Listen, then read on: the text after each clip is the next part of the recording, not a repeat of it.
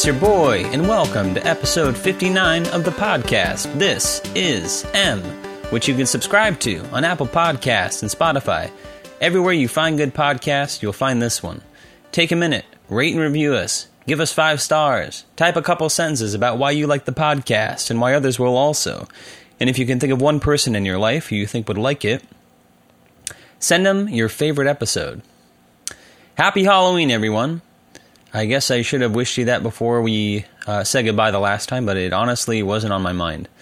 Uh, Halloween is not a holiday that I normally look forward to. I, I, would actually say I'm probably more of a Scrooge about Halloween than I am about any other holiday. And I have probably told myself every year for the last 12 years that I was going to do something for Halloween next year. You know, Halloween approaches, I sort of waffle about maybe finding a costume and dressing up and maybe taking up, you know, you have friends who offer you uh, or invite you to come to their Halloween party, and I never go.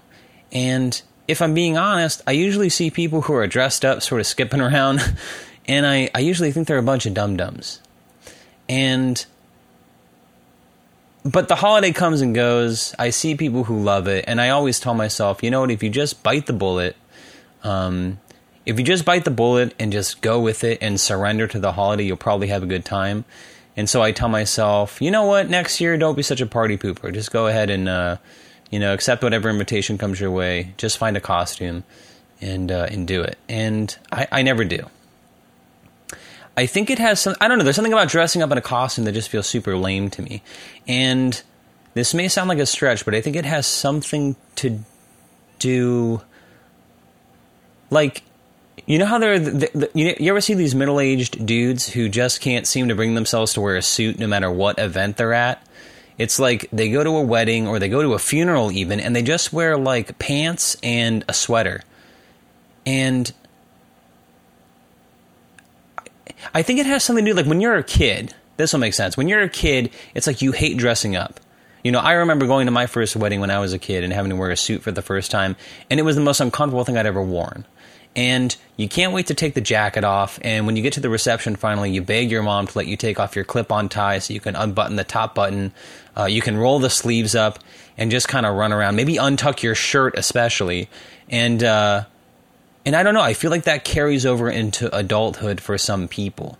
And I think when you get older, you either reach a point where you understand that dressing up is actually kind of fun and actually you look pretty good but the part that bumps you as a kid, especially, I feel like even teenagers have this, where it's like teenagers kind of, even though they, they look back and they realize they look awful at this point in their life, but to their teenage eyes, when they look in the mirror, they have their look dialed in. And it's like if you alter that in any way, it's almost an insecurity thing. You know, I don't know I don't know what the protest is in the moment necessarily, but it's like nobody under a certain age looks forward to dressing up. Um, I would say even for prom. I mean, I, you know, maybe this is too uh, gender normative for folks, but it's like I, I think a lot of girls typically like to dress up for prom and they like having the photos taken, but I think most guys could kind of take it or leave it. Um, uh, and maybe that's changing a little bit, but uh, but yeah, I don't know. Especially for me growing up, I hated dressing up, and I don't know when that switched exactly, but it's like I see this kind of middle aged, sometimes even older type of man who's kind of in that arrested development stage where it's like they'll show up and they just grab the nicest thing in their closet and it's usually sweater and pants. And you also get the sense like for them this qualifies. You know, it's probably because maybe they're just kind of schlubby in general, so this is dressing up based on what they normally wear. But they always kind of look like substitute English teachers. You know, they're a little disheveled, and they, it's not quite a Christmas sweater. It's not quite an old man sweater but it's some braided, woven, woolen type sweater that they have. And uh, it's like maroon usually, and they wear pants that are sort of, they're not khaki, they're always going to be like uh, green, that sort of green pant color, that deep green, you know what I'm talking about? Or that, or that sort of mid brown color. Uh, and the problem with that look too is they're going to wear sneakers, you know? So yeah, I don't know what I'm saying. It's a weird look, but there's something about that. It's a, you know people don't like to be taken out of their comfort zone, and so I don't have that necessarily. Like I I, I don't have the sort of uh, you know if I show up to a wedding or something, I'll wear a suit. But I think where it still holds over for me is Halloween. You know, when I see people who do dress up for Halloween and kind of give themselves over to it, I, I just feel like a fucking Scrooge. And uh, I've tr- every year I've told myself I'm I'm going to be different. I'm going to change. I'm to uh, you know I'm to join in this communal celebration where we all dress like whatever the fuck and uh, and just have fun. Uh, and if nothing else, at least you'll have the photos and it's an, and it's another memory. But I would say for the last 12 years, I haven't done shit about it. And um, but this year it was different. Uh, my girlfriend has uh, a girlfriend of hers uh, who's in a new relationship. They've been together for probably about a year, but they recently moved in with each other, and so they invited me and my girlfriend over for Halloween, and um, they have kind of a cool terrace slash outdoor area that has like a bunch of grills and outdoor seating for people uh, in their apartment building, but nobody ever seems to use it.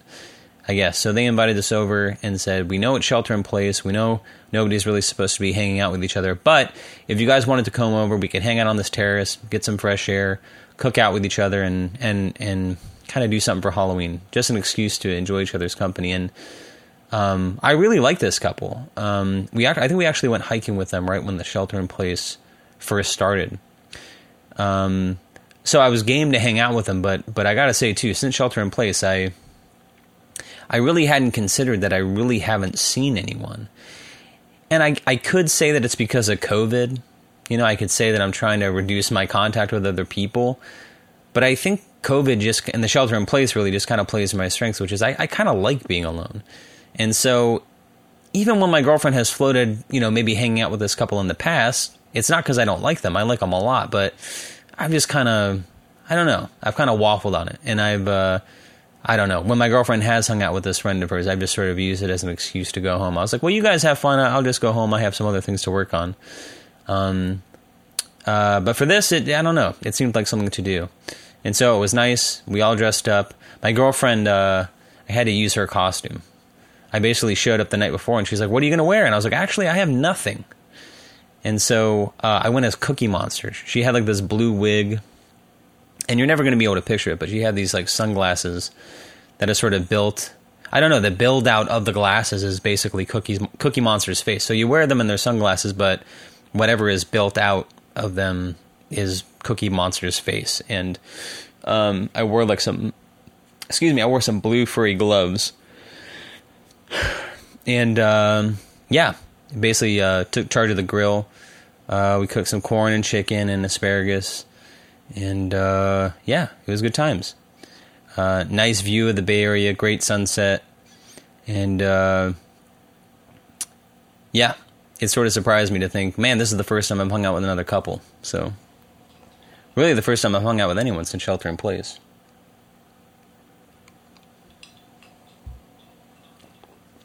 And actually, coincidentally, I, we spent a lot of uh, the last episode talking about Slaughterhouse Five, but since then, I've gone back and I read uh, I read the short story collection of Stephen King, uh, Night Shift, which I had read when I was a kid. I was probably like, I don't know that I read the whole thing when I was a kid, but I think uh, probably around the time I was like eleven or twelve. I do remember being in my first bedroom in Tucson, Arizona, reading uh, the story "The Boogeyman" from Night Shift. Um, and so it was weird. I, I hadn't really planned it this way, but it was kind of, I don't know, it was kind of fortuitous that I was reading a short story collection, uh, uh, you know, of horror stories around the same time as Halloween. And I gotta say, I know Stephen King gets a lot of shit, or I don't know. It's it's kind of a weird place right now with Stephen King, right? Like he's having something of a renaissance in terms of, you know, popular culture. I mean, he's had a huge renaissance. I don't even know in the last like five or six years. It's like it got remade, and uh, they made a sequel to The Shining.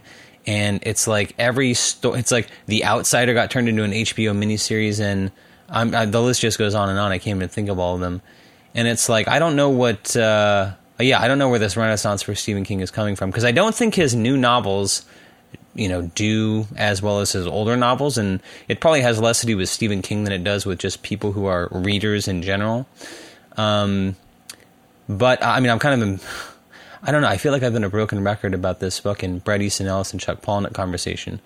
But uh, I think Night Shift came up in in that conversation also. So I thought, you know, that'd be a good excuse to go back and read Stephen King. Uh, I mentioned it on the podcast probably a few times, if I'm being honest, but you know, for me, Stephen King was the first author that I read that really got me into reading. Um, I was hanging out with a friend of mine. I had like one friend when I was in, or at least you know, in elementary school, the first part of elementary school. Uh, her name was Sarah, and I remember hanging out with Sarah's mom. And for some reason, we went to Barnes and Noble when it first opened. Uh, they were like a brand new chain at the time, and so we're at Barnes and Noble. I almost feel like it was like one of the first major bookstores I'd ever been to. But uh, her mom was kind of being nice, having taken us out, and, and I don't know. I think Sarah was buying something, and for I don't know for some reason her mom felt bad that I wasn't getting anything, or I, I don't know. Kids are weird, right? Like you always like I don't know. You're worried that kids will be jealous or some shit, and I and I never really had that growing up. Um, there was even another time I was with the same mom and daughter, and we were at Toys R Us buying something, and we were right at the checkout counter, and the mom for some reason looked at me and said, "Oh, uh, is there anything that you want?" And I felt really embarrassed because absolutely not. But at the same time, I wasn't quite sure how I was supposed to respond.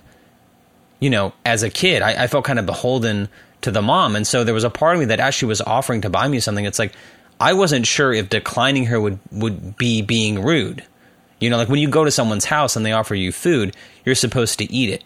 You're not supposed to say no thanks. And so as a kid, this was the first time I had been in that type of situation. And I remember just kind of looking around frantically. And even back then, toy stores or wherever the hell you were at had the sort of impulse buys right at the counter. And I remember there was this sort of miniature Godzilla toy. And I just sort of like looked around frantically and just saw this bin of these Godzilla toys. And I said, uh, I don't know this. and I think then she was in a position where she was like, I think she knew I didn't really want it but also couldn't really tell me, eh, let's go ahead and skip that, right? Like I was like, uh, yeah, this, I'll, I'll, I'll take this Godzilla toy. And so she rings it up, and I, I even remember taking it home, and when her mom dropped me off, like just kind of walking in the door with it, and my mom was like, "What is that?" And I was like, "Oh, Sarah's mom got it for me." And my mom looked at Sarah's mom and said, "Oh, you didn't have to do that." You know, like uh, that was like like incredibly generous of you but yeah, I don't know. It was an embarrassing situation. But I, I don't know. I remember being at Barnes and Noble uh, with this mother and daughter, and I think the mother did the same thing. She was like, "Oh, do you want to get something?" And I was like, "I wouldn't even know where to begin, honestly." And uh, I think I asked her mom for a recommendation, and she says, "Oh, I don't know. I really like reading Stephen King." And I was like, "Oh, well, I don't know who that is." And so she, I don't. I guess we march over to the horror section, and she's kind of looking at the different titles and uh, I don't know. I see the spine for Misery, and I go, "Oh, well, what's this one about?" Or maybe I even read the back. I don't know. But if you don't know Misery, it's about an author, uh, kind of a Stephen King type almost, um, but a very successful author. He wrote this series uh, about a, a, protagonist named Misery. And uh, he's like uh, driving out in the snow. He crashes his car. He gets picked up by a woman uh, and taken to her home to recuperate. She's a nurse and uh, turns out to be his biggest fan.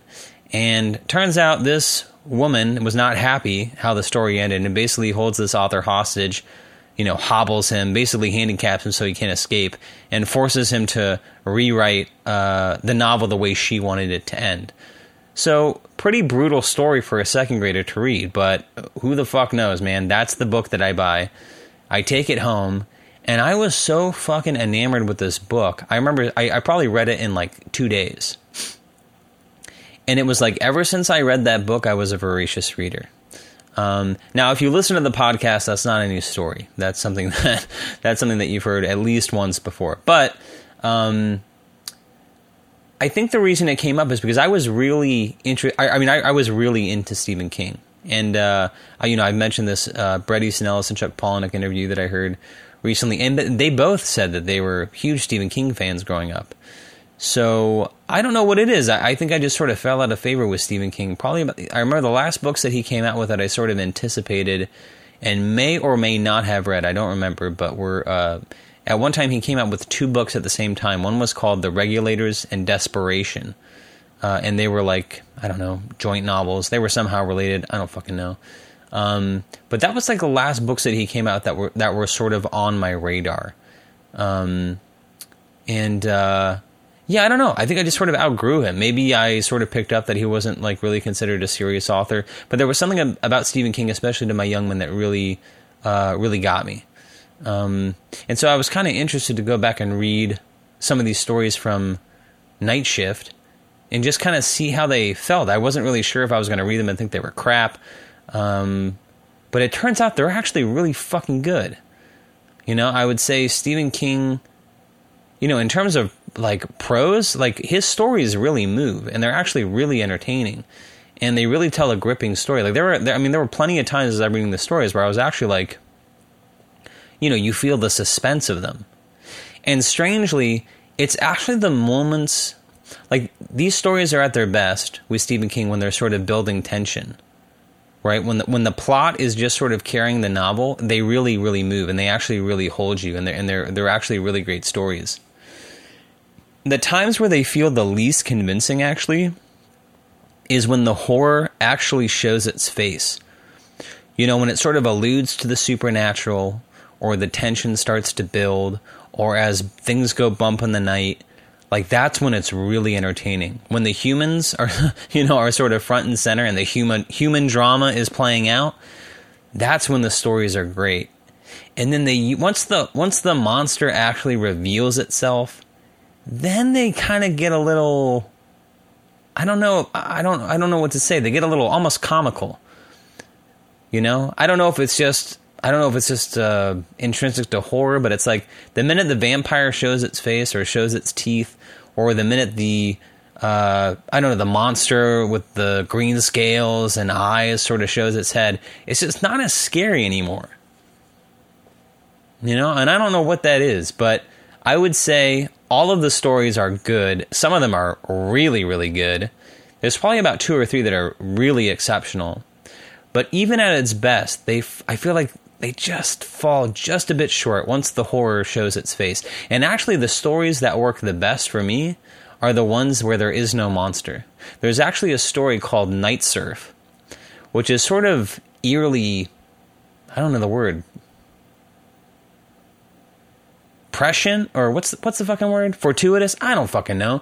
But it's about uh, a plague from China it's about a pandemic from China that has already killed off most of the people in the United States. And it's just about a group of teenagers who maybe think that they're the only ones still left alive, but how they spend their time, um, kind of in a Coney Island type setting, it sounds like. But, um, but uh, yeah, that was interesting. And uh, yeah, there's a story called Quitters Incorporated, which is about a guy who quit smoking, and so he goes to this uh, this firm that's you know they said they have a 98 uh, percent success rate. Um, but their method is a secret. And once you learn how they uh, get people to quit smoking, uh, you'll realize why they're so successful. But you know, it's the it's the stories where there's not so much a supernatural element as is as much as it is human horror. And uh, maybe I'm just connecting this dot right now, but I wonder if that's why Misery uh, really grit me as well. Like maybe that was the right story to start off with. Because even as I go back and I reflect on you know the novels of Stephen King that I read when I was younger that didn't really do it for me was probably more of the supernatural ones. Like I remember even really liking Cujo as a kid. Um, uh, most of Pet Sematary, especially the beginning before the monsters really show their face. I remember being terrified by the novel Pet Sematary. Um, but novels like It and Tommyknockers never really did it for me. And I, I, I, I remember reading on writing probably when I was like 19 or 20 or something and really enjoying that. And some of what he says about his life, you know, the drug use and all that sort of stuff, I think it's shown a light on some of the novels that I had read. Like, I think he said he doesn't even remember writing Tommyknockers. He was doing so much cocaine. But, um, um, I don't know. I'm sort of laughing because I, I, one thing about Stephen King, which I had sort of forgotten. Um, do y'all remember Laserdisc, or do you even know what Laserdisc is? If you're young, you definitely fucking don't. But if you're a little bit older or my age, you, you will remember Laserdisc. Even if you never saw one or had one, you'll remember the title. And Laserdisc was basically this movie format uh, between VHS and DVD, and it was on these CD looking type things that were larger than a record.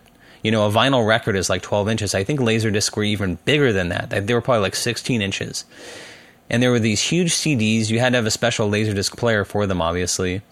And I remember at my house we only had like a few of them. I can I can even, I can remember all the titles now. We had Higher Learning, we had Drop Zone with Wesley Snipes. Actually, is Wesley Snipes in Higher Learning also? maybe it's Omar Epps. I think it's a younger actor. It's probably not Wesley Snipes. I think it's a younger black actor named Omar Epps. Um, uh, what else do we have? We had Higher Learning, Drop Zone, Jesus Christ Superstar on fucking Laserdisc. We had Needful Things, which is a Stephen King adaptation, and we also had uh, Langoliers or The Langoliers, which was a uh, like a TV miniseries based on Stephen King, with the same actor who played Balki from what the fuck is the show? Not Odd Couple. Uh, neighbor. I don't fucking. It's one of. It's like the odd. It's just like odd. It's uh, it's like the Odd Couple. It's just some bullshit. What is it called? I don't know. It doesn't matter. But um, yeah. At least two of the laser discs that we had were these sort of uh, multi-disc Stephen King adaptations. Needful Things. I think Ed Harris is in that one. Um, and the Langoliers. But uh, yeah. So I don't know. Stephen King played a big part of my childhood growing up, my creative development, I guess. So it was kind of nice. It, it, sort of felt like a return to childhood, kind of reading these stories again. But it was also, um, it was also nice that they still kind of held up. Uh, some of it was a little bit silly. Um, there's one story too. I, you know, there's a story in there called "The Lawnmower Man," which I remember when I was a kid. Um, there was a movie called "The Lawnmower Man" too, with um, not Rob Lowe. Who's the actor? Um, I think Pierce Brosnan is in the movie. Um, and I don't even remember the plot. It's something to do with technology and like neuroscience. It's almost like a Mike. I think it was almost like a Michael Crichton esque um, kind of movie or whatever. Just kind of sci-fi, uh, uh, techno thriller, very kind of '90s, you know uh, virtual reality, some bullshit. And so I, I remember having this collection of short stories, Night Shift, and just assuming that the movie was based uh, on the Stephen King short story. But when you read the Stephen King short story, The Lawnmower Man, you realize it's very different, uh, but also bizarre and strange.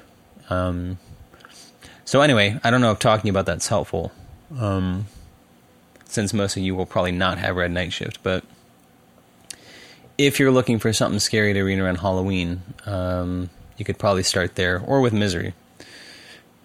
Um, I think I'm going to go back and read Misery myself here pretty soon. Um, yeah, saying Michael Crichton was kind of weird too. My brother swears that Eaters of the Dead is like a really good book. He really wanted me to read that. Um, I think he read it within the last 10 years or so and, and fucking loved it. I never went back to it though. I will say Sphere was a huge novel for me growing up. Um, and I think for most people who read it, I remember even when I was working at this bar years ago, um, I had one coworker of mine who was a very literary guy. Uh, he and I could just sort of rap rap about books for hours, and uh, he gushed about Sphere also when he was a kid. He just fucking loved that uh, book. That was actually one of the first books that I read that I really anticipated the movie. Like when they announced the movie for Sphere, I remember thinking, "Holy shit!" You know, before then, I would just see movies and hear that they were books and sometimes read the book afterwards. Um, sometimes pretending that I had read the book first. But I think Sphere was the first movie that came out that was actually based on a book that I had read and, and really loved. Um, so I don't know. Who knows? Maybe I'll go. I'll have this whole like return to childhood thing and read. Um, I don't know all these books from my childhood that were pretty cool. I don't think I ever read Jurassic Park. I did try to read Congo after the movie came out. The movie sucked and the book sucked, so kind of a double loss there.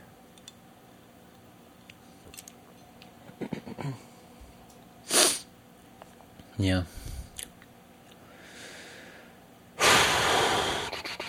Yeah, other than that, I mean, geez, you know, it's kind of, I don't know if I'm impressed or if I'm disappointed or I don't know what to call it, but, um, you know, I got home today you know, my UC applications are, are sort of come up, coming up here in about a month. And for anyone who's applied to college, you know, one thing you have to do is you have to write essays. And especially for the UC system, you have to write what they call PIQs or personal insight questions. And I think they give you like nine or 10 options, and you have to fill out five of them. But ideally, I'd like to finish those with some time to spare so I can get some feedback on them. But I told myself today on Sunday that I was going to go, I was going to spend most of today working on those and I haven't touched them. I've done two things today. I came home and I, I fucking made the mistake of looking at work stuff. I don't know if you guys do the same thing, but I told myself I'm not going to look at anything related to work on Saturday or Sunday. And of course, the first thing I do when I get home is just peek into my work email. And there's like 10 small things that I think, oh, I'll just do these right now, which and, and ends up taking me two hours. And then I, I return to this video game I've been playing called The Return of the Obra which is a video game I've been hearing about for a while now. I think it's been out for a couple years. But it sort of is the type of video game that I like, which is it's very different. You know, uh, like my idea of fun is not sitting down and playing a shooter video game. I don't even, I would say I don't even like video games categorically. But there is a certain lane of video game that I'll certainly look at, and every once in a while I love them. I've talked about Jonathan Blow. I love his games, uh, especially The Witness. Um, uh, what else comes to mind? I don't know. I don't, I don't. I don't really want to go on a tirade about video games, except to say I've been playing this game called Return of the Obra Dinn, and it's unlike any game I've ever played, and it, and it is a puzzle game. It probably qualifies as a puzzle game where you basically play this like insurance agent. Uh, it's set in like eighteen, like the late eighteen hundreds or some shit like that. But there's this ship called the Obra Dinn that made some voyage with like sixty people on board, and everybody died. And the ship comes back, and you have this sort of special death watch that like takes you back into time, and you see all these memories of the ship. And basically, you you're given like a um, what do they call it? a manifest with uh, all the names and rankings of the people on board, and you basically have to watch vignettes of what happened in the past, and they're they're shown out of sequence, and uh, they happen at different parts of the ships in different place and time, and basically you have to piece the puzzle together of not only what happened on the ship, but you have to identify every person on board and say how they died, and it sounds. I don't know. It doesn't even even as I'm talking about it, it doesn't sound like a fun game to play. But once you start getting into it and you get in this habit of like learning how you keep track of people or how you little tips and tricks to identify people because you're never really given anything decisive. You know, very rarely are you shown someone's face and either in that moment or in another moment that you're able to by, you know, a little bit of thinking to sort of place to the name, there's very few times where you're given someone's name directly.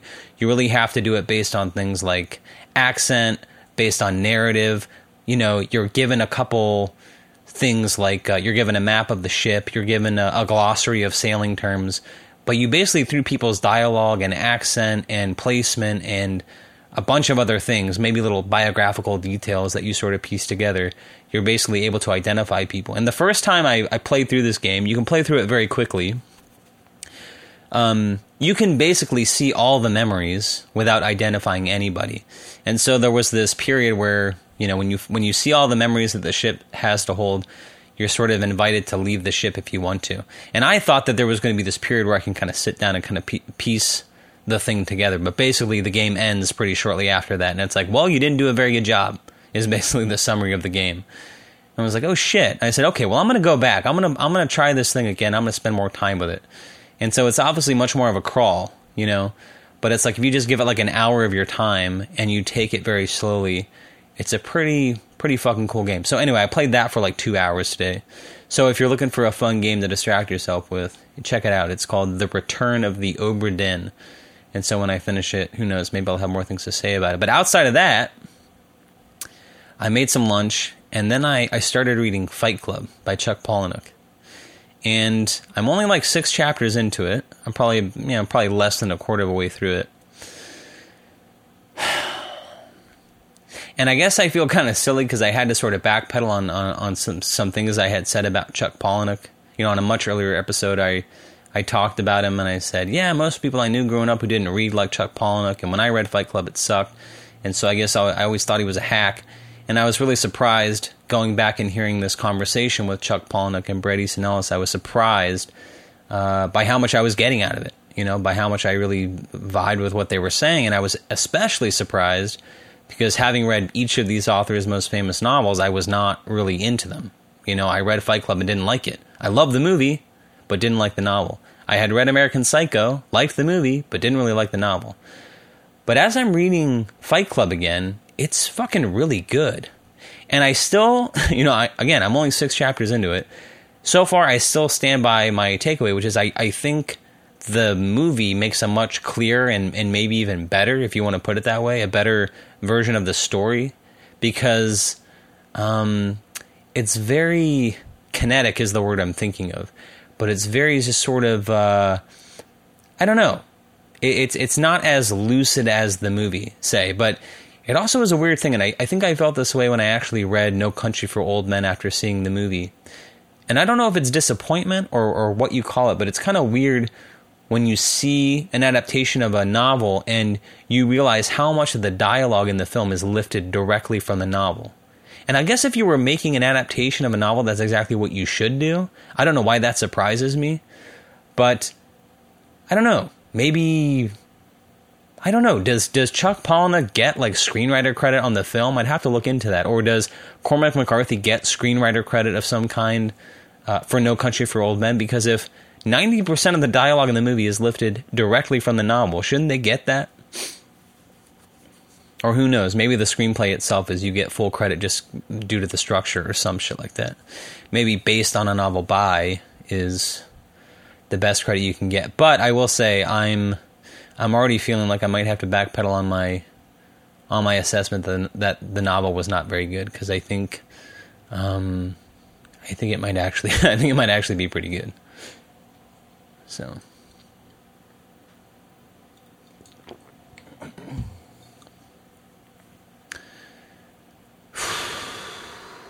Yeah. Well, here we are, halfway through the podcast, and out of things to say. I got. I actually, I kind of knew this was going to happen. Um, this is. I don't think we addressed it on the last episode, but I honestly wasn't looking forward to doing the podcast today, and it's one of the the first times I have really felt that way. And even as I'm sitting here talking to you, as we've been talking for the last thirty minutes, I don't know. It feels kind of forced to me. And I don't know what's going on, but the last two weeks have been really difficult for me with the podcast. You know, I, I normally sit down, hit record, and just talk for an hour. But last week, you know, uh, I ended up recording on Sunday, hours before the podcast had to go live. And today, it's Sunday. You know, I'm looking at the clock. It's uh, it's 6:05 p.m. Pacific time. The podcast will be live in six hours and the reason I'm, I'm recording so down to the wire is because normally I'll try to sit down and record on Fridays and knock it out. But for some reason, I've tried to record both Fridays, and I will start the podcast like five times. And every time I get like five or 10 minutes in, it's like I hit a wall, I run out of things to say, I fall into a silence, and it's like I just, I just run out of steam. And, you know, I tried that a few times. You know, five times is probably hyperbolic, but, you know, I'll, I'll, do it two or three times. And I think I've just told myself, you know what? I really just don't want to fucking do this right now. So why don't I wait? I'll come back to it Sunday. And uh, even last Sunday, you know, we got through it. I listened back to some of the episode and I was like, yeah, well, that sounds like a podcast. Um, and even now, you know, I'm starting this podcast this is the third time I've started it. We're definitely too far in to fucking stop now, but um, it's just weird to feel myself. You know, this is episode 59. You know, it's not like episode. Uh, I don't know. I thought this would would have disappeared after the first 12 episodes. Um, and I even I checked in with my brother about it too. I was saying I was feeling kind of insecure about the podcast, and I'm not going to go into all the reasons why. Um, just because I I don't know. I don't I don't want to I don't want to give ammunition to my detractors, but um even as I'm talking about this now, I mean I, I solicited my brother for his honest feedback. You know, I was saying I'm at a point now where uh, you're not seeing this, but I'm I'm even filming this episode. I've actually filmed like the last six or seven. Um, and I'm not saying that those will ever be public. I think I'm just sort of practicing for myself. You know, in the same way that I recorded you know, I recorded myself speaking for an hour. You know, I, I probably have about a dozen or two dozen uh, episodes that just never were. They just never existed. I was just sort of, you know, trying to practice speaking for an hour. Um, I feel like I'm kind of doing that with the video also.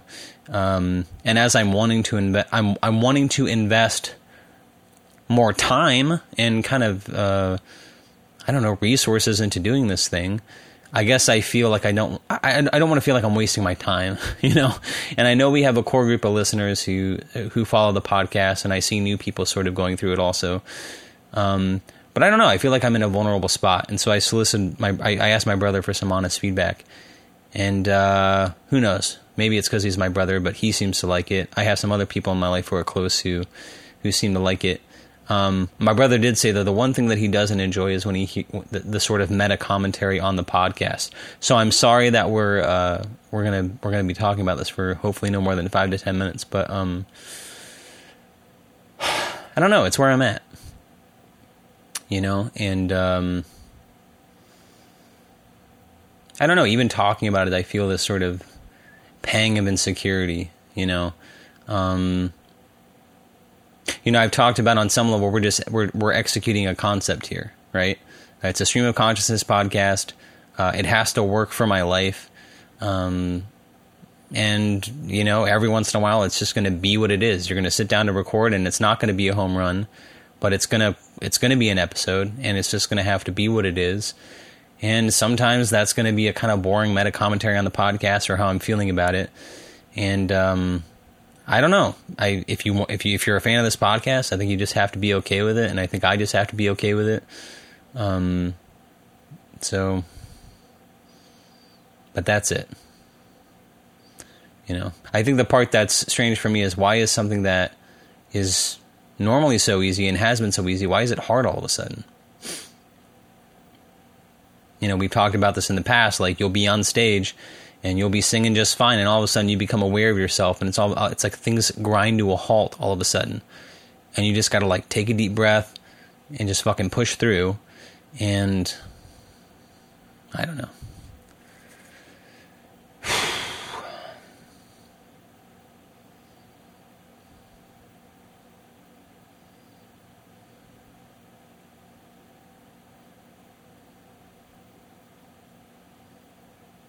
I will say there's a couple things I've been doing recently that I've kind of dropped. Like I'm looking over in the corner right here, and I'm looking at my uh, little MIDI keyboard. Uh, I was talking about that for a long time. I was spending a lot of time learning synthesis, and I don't know if this is a microcosm for my life in general. Maybe, ooh, maybe this has to do with the podcast. It's that sort of Freudian thing where everything's sort of linked together. But I was doing this uh, software called Syntorial that sort of teaches you about synthesis, and it basically has its own synthesizer, and you basically learn by hearing. So you hear sounds and you learn how to dial them in. Um, which, when you think about it, is really how you demonstrate any skill. Um, I think in math they say if you if you or maybe in science in general, if you can't demonstrate something with math, you don't really understand it. And I think when it comes to music, there's that kind of thing also. Like if you can hear something and play it, then you really understand it. Um, and I think that that was kind of their approach with Syntorial to teach people synthesizers, which is synthesizers are capable of generating all sorts of sounds. And if you really understand the different components and the different elements, you can hear something and, and kind of recreate it pretty much just by going knowing which part of your synthesizer to sort of start fucking with. And so I've given a lot of my time over to the Syntorial thing. And I've done probably 75% of it. I don't know. I, I, I don't remember how many lessons there are, but let's say there's 30, I've probably done 25 of them. And it's maybe even more. Maybe I've done 28 and there's 36, or maybe I've done 35 and there's 42 or something like that. But it's like I've gotten 70, 75% of the way through and I haven't looked at it in like two months. And it's like I'm scared that if I go back to it, I'm going to be so far behind that I'll have to like go back and like relearn things. I feel that all the time in my life. It's something that's come up in therapy, which is like, when I'm in school, every time I start another semester, it's like I don't know how I'm going to do it again. And I'm not bragging when I say it. Well, maybe I am. But uh, look, your boy's getting straight A's in school, and he continues to get straight A's in school. Um, and maybe part of that is because he's going to junior college, where it's not the hardest thing in the world. But uh, I'm also older. I know how to spend my time. I kind of know. I have a, I have some sense of why I'm going to school, which I definitely didn't have when I was a kid. Um, but I'm just a better student and I know how to use my time wisely. And I'm just not dealing with things that younger kids in my class are dealing with. Like they have their whole social life to navigate. I'm going to work and I'm going to school full time. But even that hasn't felt like too big a challenge. Um, maybe part of it is shelter in place, especially. I'm able to do things at home. Like I was sort of joking. I, I, was actually giving this interview, and it was one of the many times in my life where someone was saying, "Oh, that's kind of a stand-up bit. Like, have you ever thought about being a stand-up?" And uh, it's, I mean, it's endlessly flattering for me because I love, I love stand-up. But I was just sort of joking with this guy as we were, you know, sort of breaking in the conversation, And he, it was kind of strange. Nobody really asks you these types of questions, but he just sort of started the interview with, Hey, yeah, how are you dealing with everything that's going on? How are you dealing with shelter in place? And I said, Well, for me, it plays in my strengths. You know, I wake up in the morning. I, I, I like being home. I, I'm sort of a domesticated person, so it's perfectly fine for me to not see people, stay home, work from home. And it's like, you know, I'm going to school, I go to work. Um, uh, and it's like every part of my life now is just a new tab in my browser. It's like, oh, time for school. I open a tab. Oh, it's time for work. I open a new tab. Or hell, when I'm free, it's time to watch Netflix. Watch Netflix. I just open another tab. And the thing that I thought that I that I couldn't really say because it wouldn't be appropriate. I'm just like, yeah, when's your sex life? You just open a new tab and go to Pornhub or something like that. Um, so I don't know. There's a bit in there somewhere. If you're a stand-up comedian, you can fucking run with it. But um, but uh, where am I going with that? Yeah, I don't know. I'm doing well in school. I think is what I'm saying. And yet, every semester, like right at the 75% point, it's like things get a little bit harder you know? And there's a microcosm of that with with a lot of assignments too. Like i have this anthropology paper i have to write now. It's on rites of passage. And i actually interviewed my brother on his uh, defending his doctoral dissertation. And actually it was such a good conversation with my brother.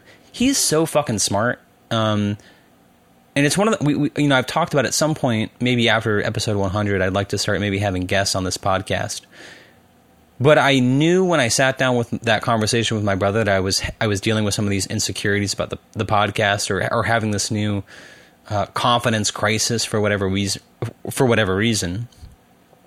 And as I'm talking to my brother, it's sort of funny because I remember, you know, I was always the performer in the family growing up. I did theater and all that sort of stuff. I was always on stage. And I'm not trying to give him a hard time, but I remember when we were younger, my brother was like in fifth grade or something, and we had to do this like I don't know. It was something in the gymnasium. Like, did your school have like a multi-purpose room? And it was some kind of fucking assembly where people did skits or something. And my brother did some skit with his class where he played the teacher, and the dialogue was down. Like they had written it together, I think, as a class, and he had said all the right things to let you know that it was his teacher. Um, but he just, I don't know. It wasn't, it wasn't great. And I, I know he's going to hear that, and I don't mean to hurt his feelings, but I guess I just never pegged my brother as like a performer. And I don't know if it's something that you get. I don't know if it's something that you get just with maturity. Maybe it has to do with his experience with research, maybe giving presentations. But just talking with him, he was able to just sort of run with anything you you you said to him and just sort of go on this tell this great story about his experience and he was so articulate and as he was speaking, I didn't say this to him, but I was like, I can't wait till I get to the point where I feel like I've executed this fucking stream of consciousness concept where I have to do X number of episodes by myself. You know, whatever whatever that curriculum whatever that curriculum I set for myself is, whenever I finish that and I get to fucking just just kind of have fun with things and do something new. Um, uh, just because I want to chase this thought. I mean, it's almost like when I was writing and performing as the Plastic Arts, and I was on record three of just songs with voice and guitar. Because I told myself, look, if I can just do it with voice and guitar, then I can do it with a, a larger arrangement. Like I want, I want to work out this songwriting muscle so that I feel, right or wrong, that these songs stand on their own with just voice and guitar. And then when I do that, I can fucking go off and do um, full band bullshit or whatever the fuck it is. But I feel like I've taken that kind of approach with the podcast. So whenever that happens, and I, and I think it'll be the 100 episode mark, but I would love to have my brother on the podcast because I think you're gonna. I, I want to talk to him about. I, I want to talk with him on the podcast again about his experience with his doctoral dissertation because I, I think he was really able to articulate so clearly this this sort of disconnect between the public perception of a PhD and what it actually is and um, and just I don't know. I, I, I think it actually ties in with you know we're all into like true crime now, and we're all into like these long form podcast. Um, and actually, the true crime thing probably doesn't have anything to do with it. But one thing I think we all tend to like right now in terms of entertainment is these long form podcast interviews, and the ones that we enjoy the most are the ones we're kind of the most surprised by. You know, where we're introduced to a way of life or a way of thinking or a skill that we just never even knew existed. And there's just something fundamentally entertaining about hearing someone talk passionately or knowledgeably about something, no matter what it is. And so I got such a kick out of hearing my brother talk about his doctoral dissertation uh, and just what the process is like that I thought I can't wait to have him on the podcast and do it.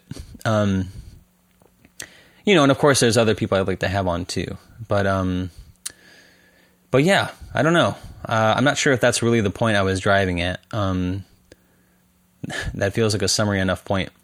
But I guess I'm also thinking that I'm just really impressed by my brother. Um, very smart guy. And uh, yeah, I don't know.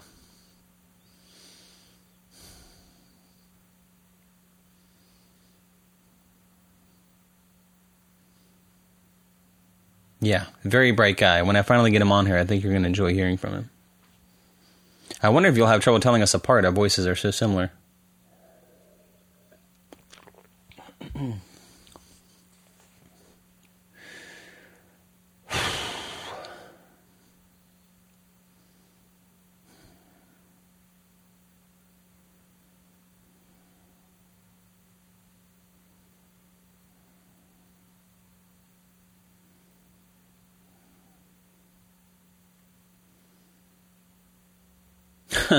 I'm sort of laughing because I'm thinking, well, he's not always right, at least not in my opinion.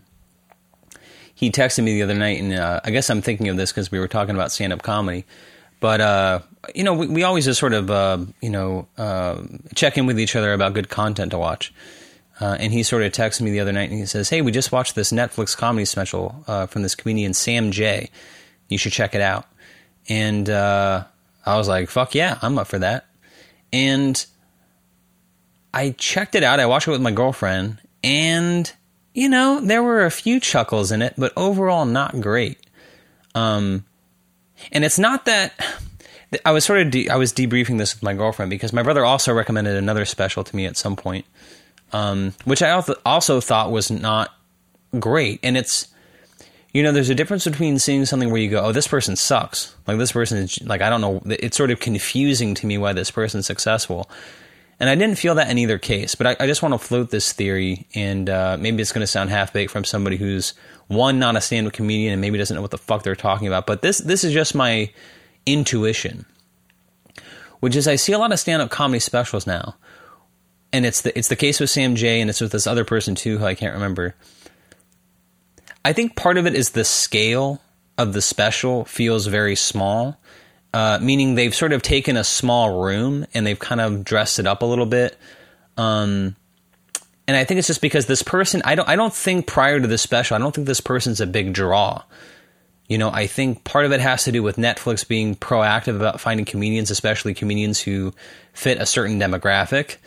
Nudge, nudge, wink, wink. And, you know, they find people who are probably the best in that lane. You know, Sam Jay is, is incredible.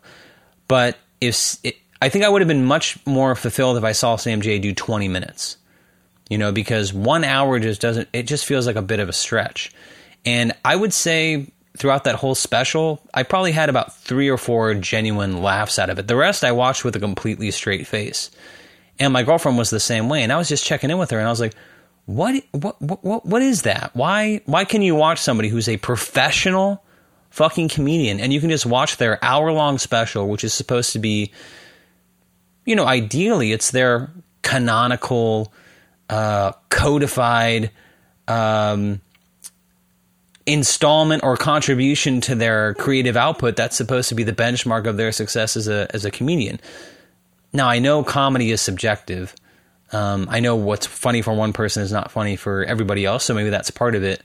But I'm just sort of watching this person's thing with just kind of a straight face. Like I'm not hearing a lot of I don't know. There's it's it's it's like funny talk, it's a funny quality of conversation, but I'm not hearing a lot of great jokes. Um and so I don't know. I don't know what that is, except I, I think there's this thing now as Netflix is sort of snatching up comedy. Maybe, you know, maybe people are getting specials who are just not quite ready you know and i'm not saying that i'm the arbiter of that i'm only speaking as like an audience member who's just not laughing but i feel like maybe people are getting specials who just don't have great hours you know they'd probably have a killer 20 minutes um, but the hour just feels a little long and it usually it feels a little uneven too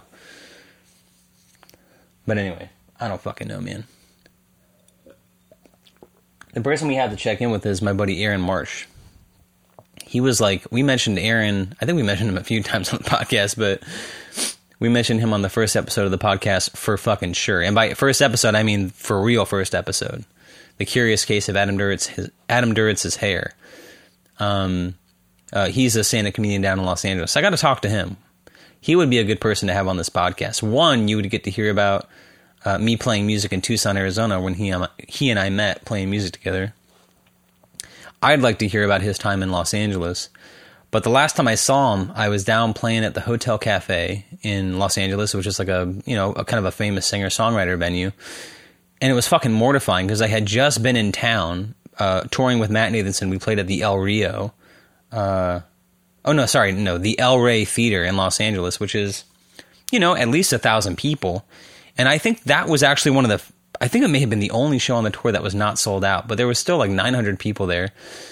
So you're playing like a legit venue in Los Angeles and you're playing to a pretty packed place.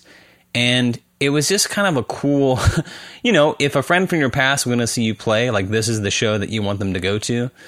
Um, and God bless him, he was willing to come out and say hello. And I saw him before the show and we sort of hung out afterwards. But, um, but the next time I was in town, I was playing at Hotel Cafe, and I was really banking on this tour to be like the follow up, where like, you know, I really saw like the the impact of like, yeah, when you tour with a major artist and you play for the, their audience, this is the this is the follow up you can expect. Like this is when you really start to feel things pick up, right? Like all you needed was an opportunity to get uh, introduced to enough people, and then you'd have like uh, you'd at least have a your your foot in the door of like a local audience came back to LA, played at Hotel Cafe, and there were fucking four people who came to see me. It was one couple who saw me, maybe it was like three or four people, I can't remember, but they had seen me play with Matt Nathanson in Santa Ana at the OC Observatory, which I think was the biggest show of the fucking tour. I think it's like 1,300 people. Um, but four people came from that show, and then from the, uh, and, and then my buddy Aaron and his uh, then girlfriend came to see me at Hotel Cafe where fucking nobody was. Nobody fucking came to see me. And it was one of those things where you're both grateful that people did come out to see you. Like you just want to go, oh, thank you so much for coming. Otherwise, I would have played for fucking nobody.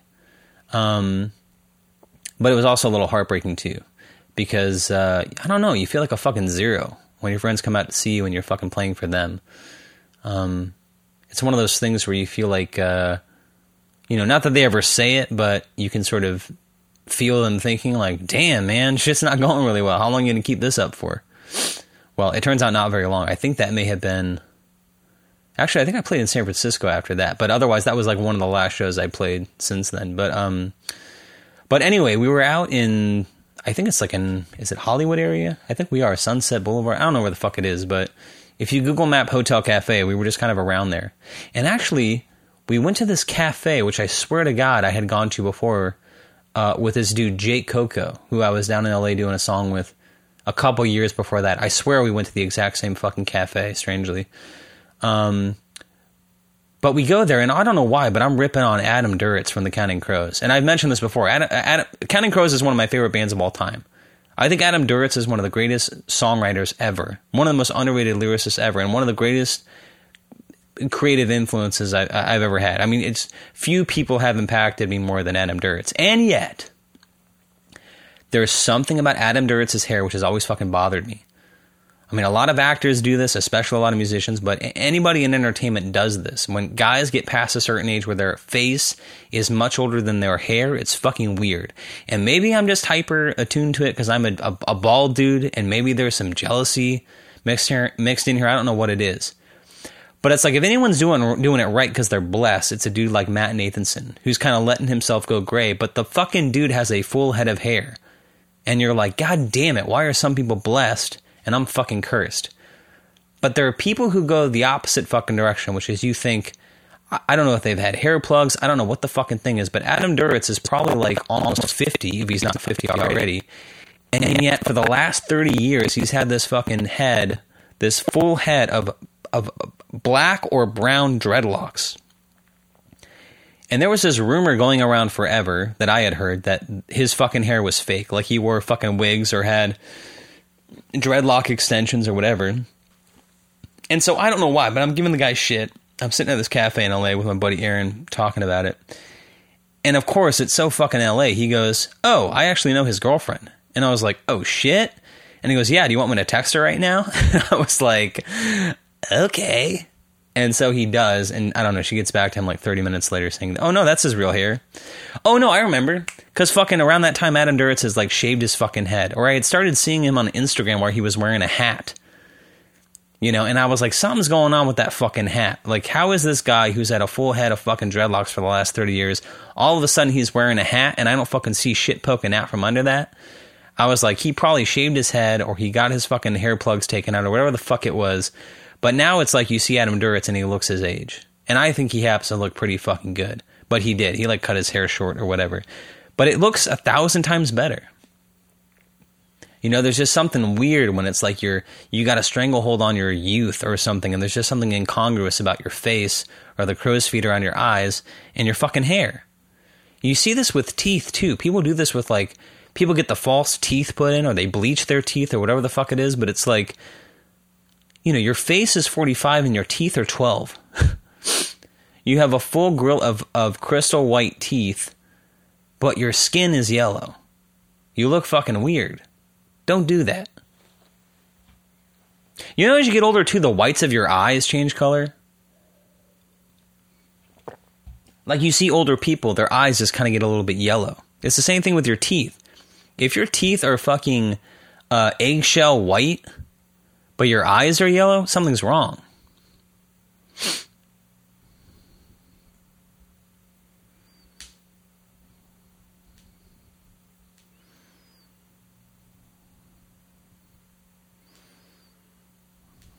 So anyway, when we get uh, when we get Aaron Marsh on the podcast, he'll be able to explain what's going on with these stand-up comedians and their Netflix specials. I'm sure there's good ones. If you have any, let me know. I guess the other one that stands out that people loves was was Nanette, and I was actually reflecting on this as I was watching the Sarah, uh, not Sarah, the Sam Jay comedy special, um, because Nanette was a comedy special that I watched that really stuck with me. I mean, I don't know if it's good comedy. I think it's good. Uh, uh, what do you call it? Uh, it's good drama. I mean, there's there's there's really good dramatic moments. I don't know if there's a lot of great jokes in it. And actually, I think she came out with another fucking special. But here's the thing: I don't know that comedian's name. I know the name of the special because people talked about it. But what can we deduce by a special that's gotten a lot of talk, but I can't summon the person's name? I don't know what that means exactly, but I'll have to think about it. I, I, I think it means I wasn't that taken with the comedian or I wasn't really compelled to look up their other material. You know? Maybe I'll just leave it at that.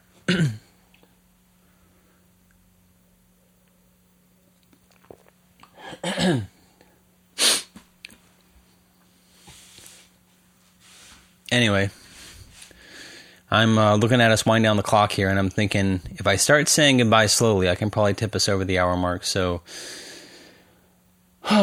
is there anything else to get to? I don't know. I, I honestly, I do this every week. I, I write down things to say, and uh, I'm looking at a, a, Google Doc full of podcast ideas, uh, things I thought would be good to get to, and I, I, just never fucking do it. So, who knows? Maybe this week I'll, I'll try to jot down more ideas and and uh, I don't know, try to avoid these lulls or try to get myself out of this confidence crisis or I don't know what's happening. But um but I don't know. You know what would make me feel good? If you took a minute, rate and review the show, give us five stars.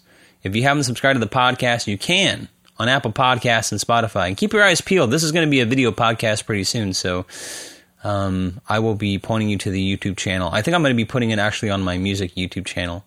You know, that's the one that has a lot of subscribers. Normally in the past, I've never cared about just sort of starting over.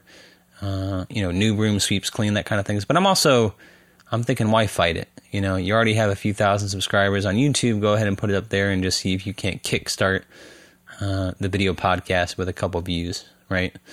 Um, so yes, if you haven't already subscribed to the podcast, Apple Podcast, Spotify, take a minute, rate and review the show, give us five stars, uh, help me get out of this little confidence crisis I'm in. Uh, and if you want to help us grow the audience, you know, think of one person in your life you think would like the podcast and send them your favorite episode. Uh, until then, thanks for sticking with us each week. I appreciate your time. Thank you for listening, and ciao for now.